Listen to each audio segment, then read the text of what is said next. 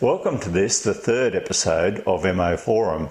This is a dedicated forum, dedicated in fact to the issue of education, and we haven't had such a big response as the one that we have had in relation to people viewing on Facebook, the sets of questions that people are asking, their interest in it has been very high, and the interest on Twitter as well. So it indicates that this is an area of policy where people really want to see the right thing done, and I'll seek to address the question of, well, what is the right approach to education at the three levels, at school level, at the training level and at the university level.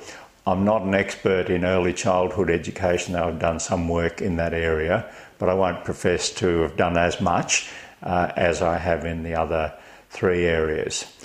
We ask why education is important. I've been fond of saying that education is the key that unlocks two doors, one leading to a prosperous economy and the other leading to a fairer society. The debate about education in Australia has often been quite acrimonious, and I believe that it highlights a fundamental philosophic difference between the progressive side of politics and the conservative side. Maybe a little unfair to the conservative side, but it seems to me from the discussions and parliamentary debates that have occurred that they tend to think that there is a natural order of things and that those people who get a good education deserve to, and those people who don't do so well, much more than often than not, have only themselves to blame. And there are people who actually argue that people who don't do well at school aren't cut out to do well at school, that they lack the intelligence. And in fact, Adam Crichton, who's an economic contributor to the Australian newspaper, talks about what he considers to be the immutable, if unfair, distribution of intelligence. And this goes to the heart of the debate. Are some people less intelligent than others? Are young people born less intelligent than others? My contention is that they aren't born with such genetic disadvantages as those who have a more elitist approach to education like to believe. In fact, I think it's quite insulting that we do have people who argue that kids from disadvantaged backgrounds who don't do well are probably just not cut out for school or for university. That's the sort of argument that is going on right now. This argument has been, in fact, going on for 30 or more years. When I was a backbencher, the coalition in government was saying, well, why are we going to have all these people going to university? Who's going to do all the tradesmen's jobs? Well, of course we do need tradesmen and tradeswomen and lots of them, but you don't find very often that the parents who themselves have been to university aspire for their children to be people who do carpentry, who do the lawns, who clean out the gutters, who do the ironing for people who are up the income scale. What they tend to believe is that as very educated parents, that their children should have a good university education too, and it's for the others who aren't cut out for all of this academic stuff, to do the ironing and clean out the gutters and mow the lawns. I think that's an abhorrent philosophy, but it's alive and well here in Australia. Let's go to some of the evidence of the benefits of education.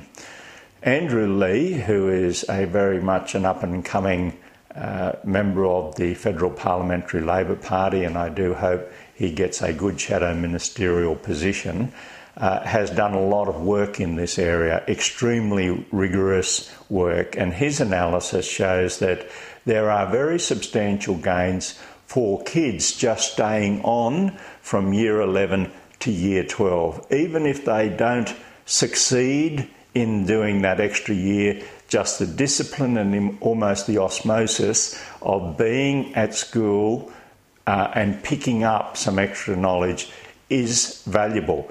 In fact, he's estimated the extra value to their lifetime earnings, and it's at least 10%. It's very substantial just from staying on at school, which helps dismiss this elitist argument that if kids aren't good at school, they should get out of the place. I think they should stay. I think they should stay and be encouraged to stay and finish Year 12 and do as well as they possibly can. What are the indicators of a successful school? Well, they tend to be a very good school principal, the quality of the teachers, and of course the attitudes of the parents. If the parents are encouraging their kids at home and giving them good learning space and are able to do that, then the kids tend to do better. But let's not dismiss, again, those family homes where there could be overcrowding, where there could be domestic violence. Are we to punish those young people because their home is not conducive to study, that their parents have had bad experiences at school and therefore are very nervous and unwilling to go on to the school grounds? Should we consign them to some sort of scrap heap, or in the natural order of things to do the ironing and cleaning out the gutters and do the lawn mowing? I say no. I say no. So in terms of what makes for a good school, high quality principal, quality teachers, and of course a good home environment wherever that can be provided. That's all of the evidence. And under the school funding program that was being developed under the so-called Gonski reforms, we need to recognise that there is a residualisation of kids with disadvantages more in the state school system, because non-government schools can pick and choose, government schools can't and shouldn't pick and choose. But under this funding model, there'll be extra funding according to 5 criteria. That is, low socioeconomic status, kids from a non-English speaking background, kids who are Indigenous kids, then of course there are kids with disabilities and also kids in remote schools. So those 5 criteria are used under this model to ensure that those kids attract more funding. And that's a good thing, because it means that sure, the state school system would get more funding, but you've seen the non-government school system sign up to this in most parts of it, in fact all of Australia in terms of those systems. The non-government school system, the Catholics and the independents, they've signed up to these reforms. Now, during the election campaign, Mr Abbott, having criticised heavily these reforms, and Christopher Pyne, describing the existing system as perfectly good, did a welcome backflip, and they've actually said that they would commit the same funding that the previous Labor government had committed over the next 4 years, but not beyond that. And so what we need to do is get this system up and running. It will be very, very popular, and that's why Mr Abbott did commit to it. That's a good thing for Australia. It will be popular, and I think it will be so popular that it would be very, very hard for a coalition government or any future government to start unwinding this. So that's essentially what's going on in the school system. In our training system, we actually have one of the best training systems in the world, and again Andrew Lee's work shows that particularly for young people doing Certificate 3 and 4 courses, they too get a boost in income over their lifetimes, which is very, very substantial. My own view is that our vocational education system is of high quality within our Asia Pacific region, and just like our universities are reaching out to young people from overseas and having them study in Australia, wouldn't it be marvellous if our vocational education providers could do that? And I think that's the next phase for our vocational education providers, including our TAFEs, but they would need the permission of state governments and the accreditation, I suspect, of the Commonwealth. And then there's the university system. Again, we've got a pretty good university system, but it can be better.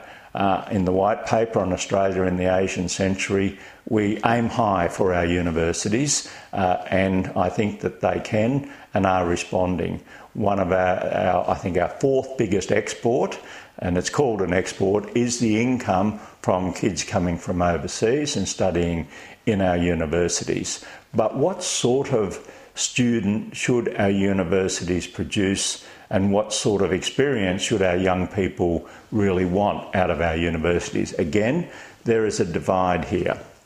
On the one hand, you've got people who believe that universities should really be like technical colleges, that they should teach people facts and calculus and calculations, but not to really spend much time in creative thinking or indeed in teaching young people how to learn. They just concentrate on the idea that when you come out of university, you should be job ready, go into a job and start work on building a dam or a high-rise development. That's one approach. The other approach, which I favour, is that we use our universities to encourage creative thinking and encourage people to learn how to learn after they leave university. One of the defining features of the most successful societies on earth is that creativity, that spontaneity, the ideas that come from people sitting around and talking about ideas and arguing about them. And here I'll go into bat for the humanities. Again, you've got people from this other philosophic position saying, it's just a waste of time and money, people doing arts and all the other humanities. Where's the jobs coming out of that? Well, there are jobs coming out of that. And again, Andrew Lee shows that young people who do arts do have higher incomes over their lifetimes. But is that it, the be-all and end-all, that they just have to have a higher income? Isn't our society richer in terms of diversity than just the dollars that are earned from these sorts of degrees? Why should we look down on the humanities when it's often the humanities that are at the forefront of changing our society and our civilisation for the better? So here's to the humanities. Of course, medicine and engineering and all of those other degrees are extremely important. Now, I think what I've tried to do through this introduction is to set out the two philosophies. One's very practical, the other's a little bit more creative. One's very much with a view that young people are either cut out to have a good education or they're not. And the other view says they're all young people who are born with talents, and it is the role of our schools and our universities to nurture those talents and bring out the very best in those young people. That's the camp in which I'm firmly committed. Now, what I'd like to do with the rest of the time is respond to some of the questions that have been asked, and thank again for the very large number of questions. I won't be able to get through them because you'll get sick of this podcast and tune out, so I'll do as many as I can, and we'll do it in the same grouping: schools, vocational education, and then universities. So I'm asked, or this point is put to me, good principals and teachers should be greatly rewarded and bad principals and teachers retrained or fired. Please discuss. Well, indeed, rewarding the best teachers and principals is very important. I've always believed that, and the previous Labor government was working with the states through national partnership agreements to do exactly that. For example, in New South Wales, Barry O'Farrell announced that there would be greater principal autonomy and rewards for teachers. He said this is a great state idea. Actually, it was a federal idea, but good on you, Barry, because we think that is very, very important to give those teachers and the principals the incentives. In terms of teachers who aren't so good, yes, I agree that there should be proper training or retraining for them. We can't have a situation where kids are subjected over periods of time to bad or indifferent teachers. But I have to say this: I'm a strong supporter of the teaching profession in Australia. I believe that principals and teachers are underpaid and are undervalued, and it's not the same as in some other communities. For example, in Korea, it said that a teacher can go to a hotel and drop the car keys, and people from concierge will go and look after them because they are revered. We should be revering our teachers and our principals right here in Australia. Then I'm asked, in my opinion, who do you think has more responsibility in education effectiveness, teachers or parents? And in a way I address this, and home environment's really important. We know that, but we can't dictate it, and nor should we. What we should do is support parents who themselves may not have had the educational opportunities that they aspire for their young children. Indeed, there'll be some parents who don't aspire or aim very high for their children because they have come to believe that they aren't cut out for it. Well, again, let's say to parents that your children are as bright and as intelligent and as deserving as the children of any other community, no matter how rich or poor. So let's support the parents themselves. And there are models where we get the parents going onto the school grounds. These are very nervous parents who've had bad experiences at school, but if there are good things going on in the school campuses, then they can go on and share those experiences with their young people and then encourage them at home. But of course, teachers are fundamental to this, and we all agree, I think, that the best teachers do give kids a very good chance. I'm asked, do you agree that all schools should be equally good, where parents could pick a school for their children blindfolded? That is the ultimate dream. That is the ultimate dream. Julia Gillard, when she's Prime Minister, said through these big education reforms, I want every school to be a great school. Every school to be a great school. And that is the progressive philosophy, not a hierarchy of schools, but surely one of the most basic rights of every young person is a right to a good education. And we all need to come in and fund that properly so that they do have it. Some people say to me, extra funding without reform doesn't help. Well, that may be true, but I can tell you, reform with no extra funding is no reform at all. I'm then asked, why are principals in public schools virtually unable to exercise control over teaching staff to improve quality? Well, again, there are models through these national partnership agreements which do give principals a lot more autonomy. I think that's a developing trend. Parents want it and the children deserve it. So let's hope that the work that had been going on with the states through these national partnership agreements is continued by this government. I think it will be. I'm asked, what do you think of a weighting system applied to disadvantaged students in schools? That's exactly what we're talking about. That is the so-called Gonski reforms, the Better Schools Plan, with the 5 different weightings reflecting 5 different measures of disadvantage. So the schools that have got the most disadvantaged kids attract the most money. That's how it should be. I wrote about this in 2006 in my book, Vital Signs, Vibrant Society. Maybe, in my own way, I anticipated the Gonski reforms, but that's exactly what I set out for a school system, not just the state school system, but right across the schooling system, government and non-government, and that is what the Gonski reforms are all about. So let's lend our support to those reforms. I'm asked, why are there such large funding equities in our school system? Shouldn't we have Gonski? Yes, we should have these reforms. It's said to me, it's sad when children feel disengaged and take the opportunity to go to school for granted. What are your thoughts? Well, it is. There is some responsibility on the kids too, but fundamentally we need to make school an interesting and attractive environment.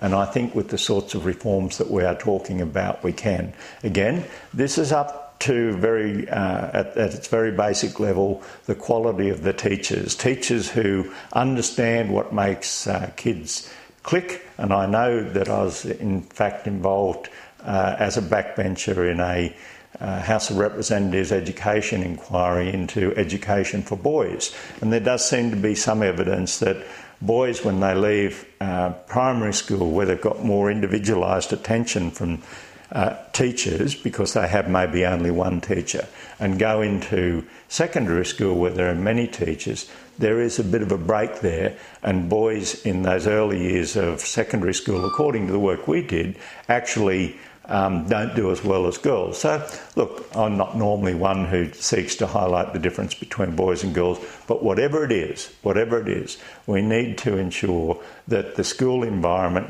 and the teaching methods are attractive and interesting to young people, and I've seen some marvellous examples of that. Going on to our TAFE system, vocational education. Why is TAFE always overlooked? We aim to be a smart nation, but funding for skills training is slashed. Not all want to or can go to university. It's true that state governments withdrew quite a bit of money from the TAFE system. That's obviously going in the wrong direction in the 21st century.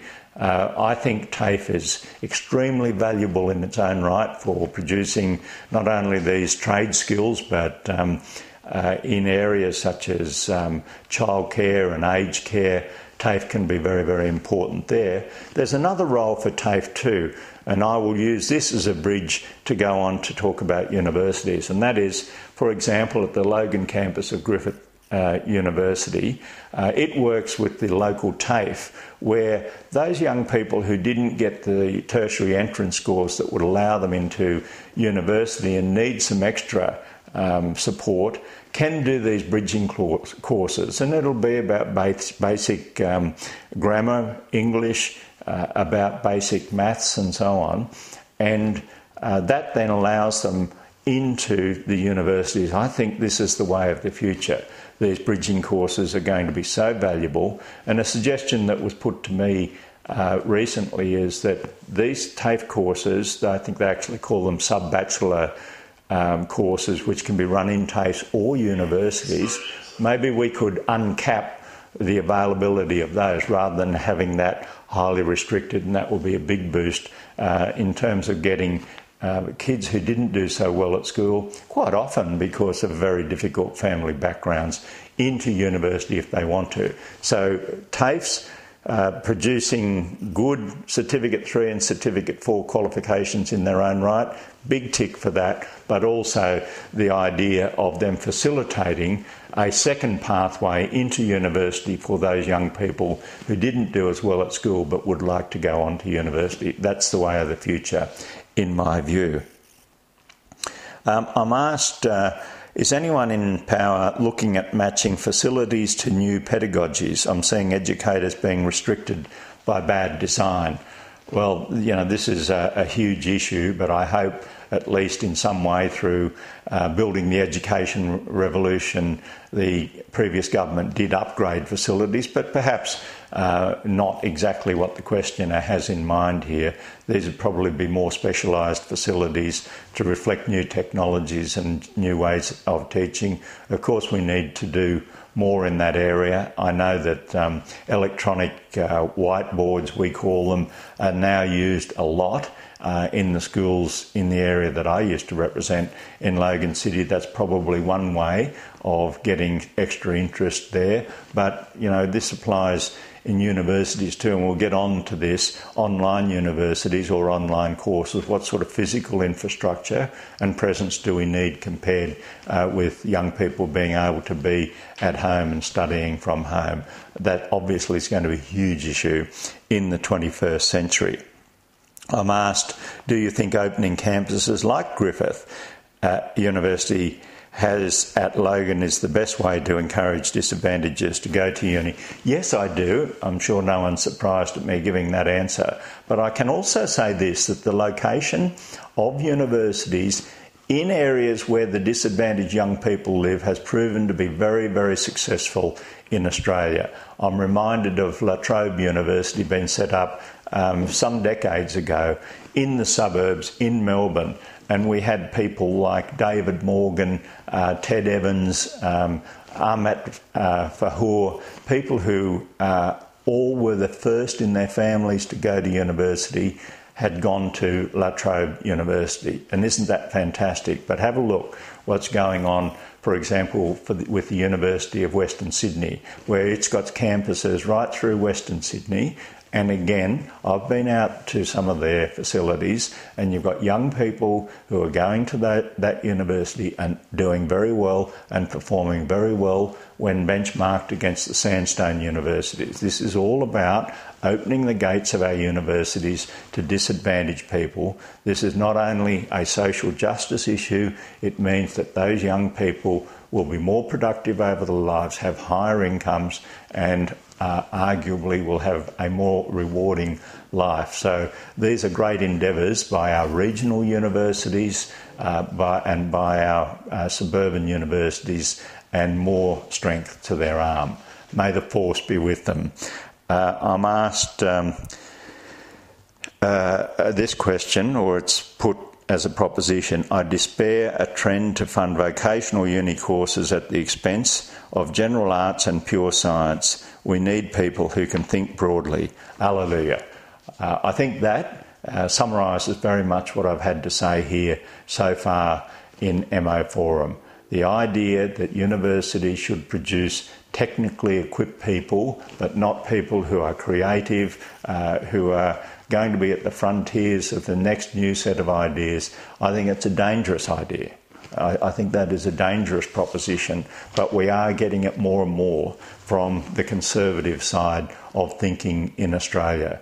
To sum up, the conservative side argues that some kids, quite a lot of them, are just not cut out for university, that they are not as intelligent as the others, the kids of the parents who themselves have been to university. But when you think of it, the parents themselves are often the motivators of the kids going to university. If they've got a degree each, their children almost certainly will go to university. Now, I don't see that as the natural order of things. I don't see that as a matter of innate intelligence, some sort of genetic superiority. I see that as being the way our society has been structured for a very long time. There is a better way, and the better way is to make sure that every young person in this country has the opportunity of a quality education. That's the difference between progressive thinking and conservative thinking, and I hope I've persuaded you to stay in the progressive side, or if you are conservative, to come over to our side and recognise the qualities in our young people, and that the future of this nation will be determined by the creative talent of those young people. Thank you for tuning in to MO Forum.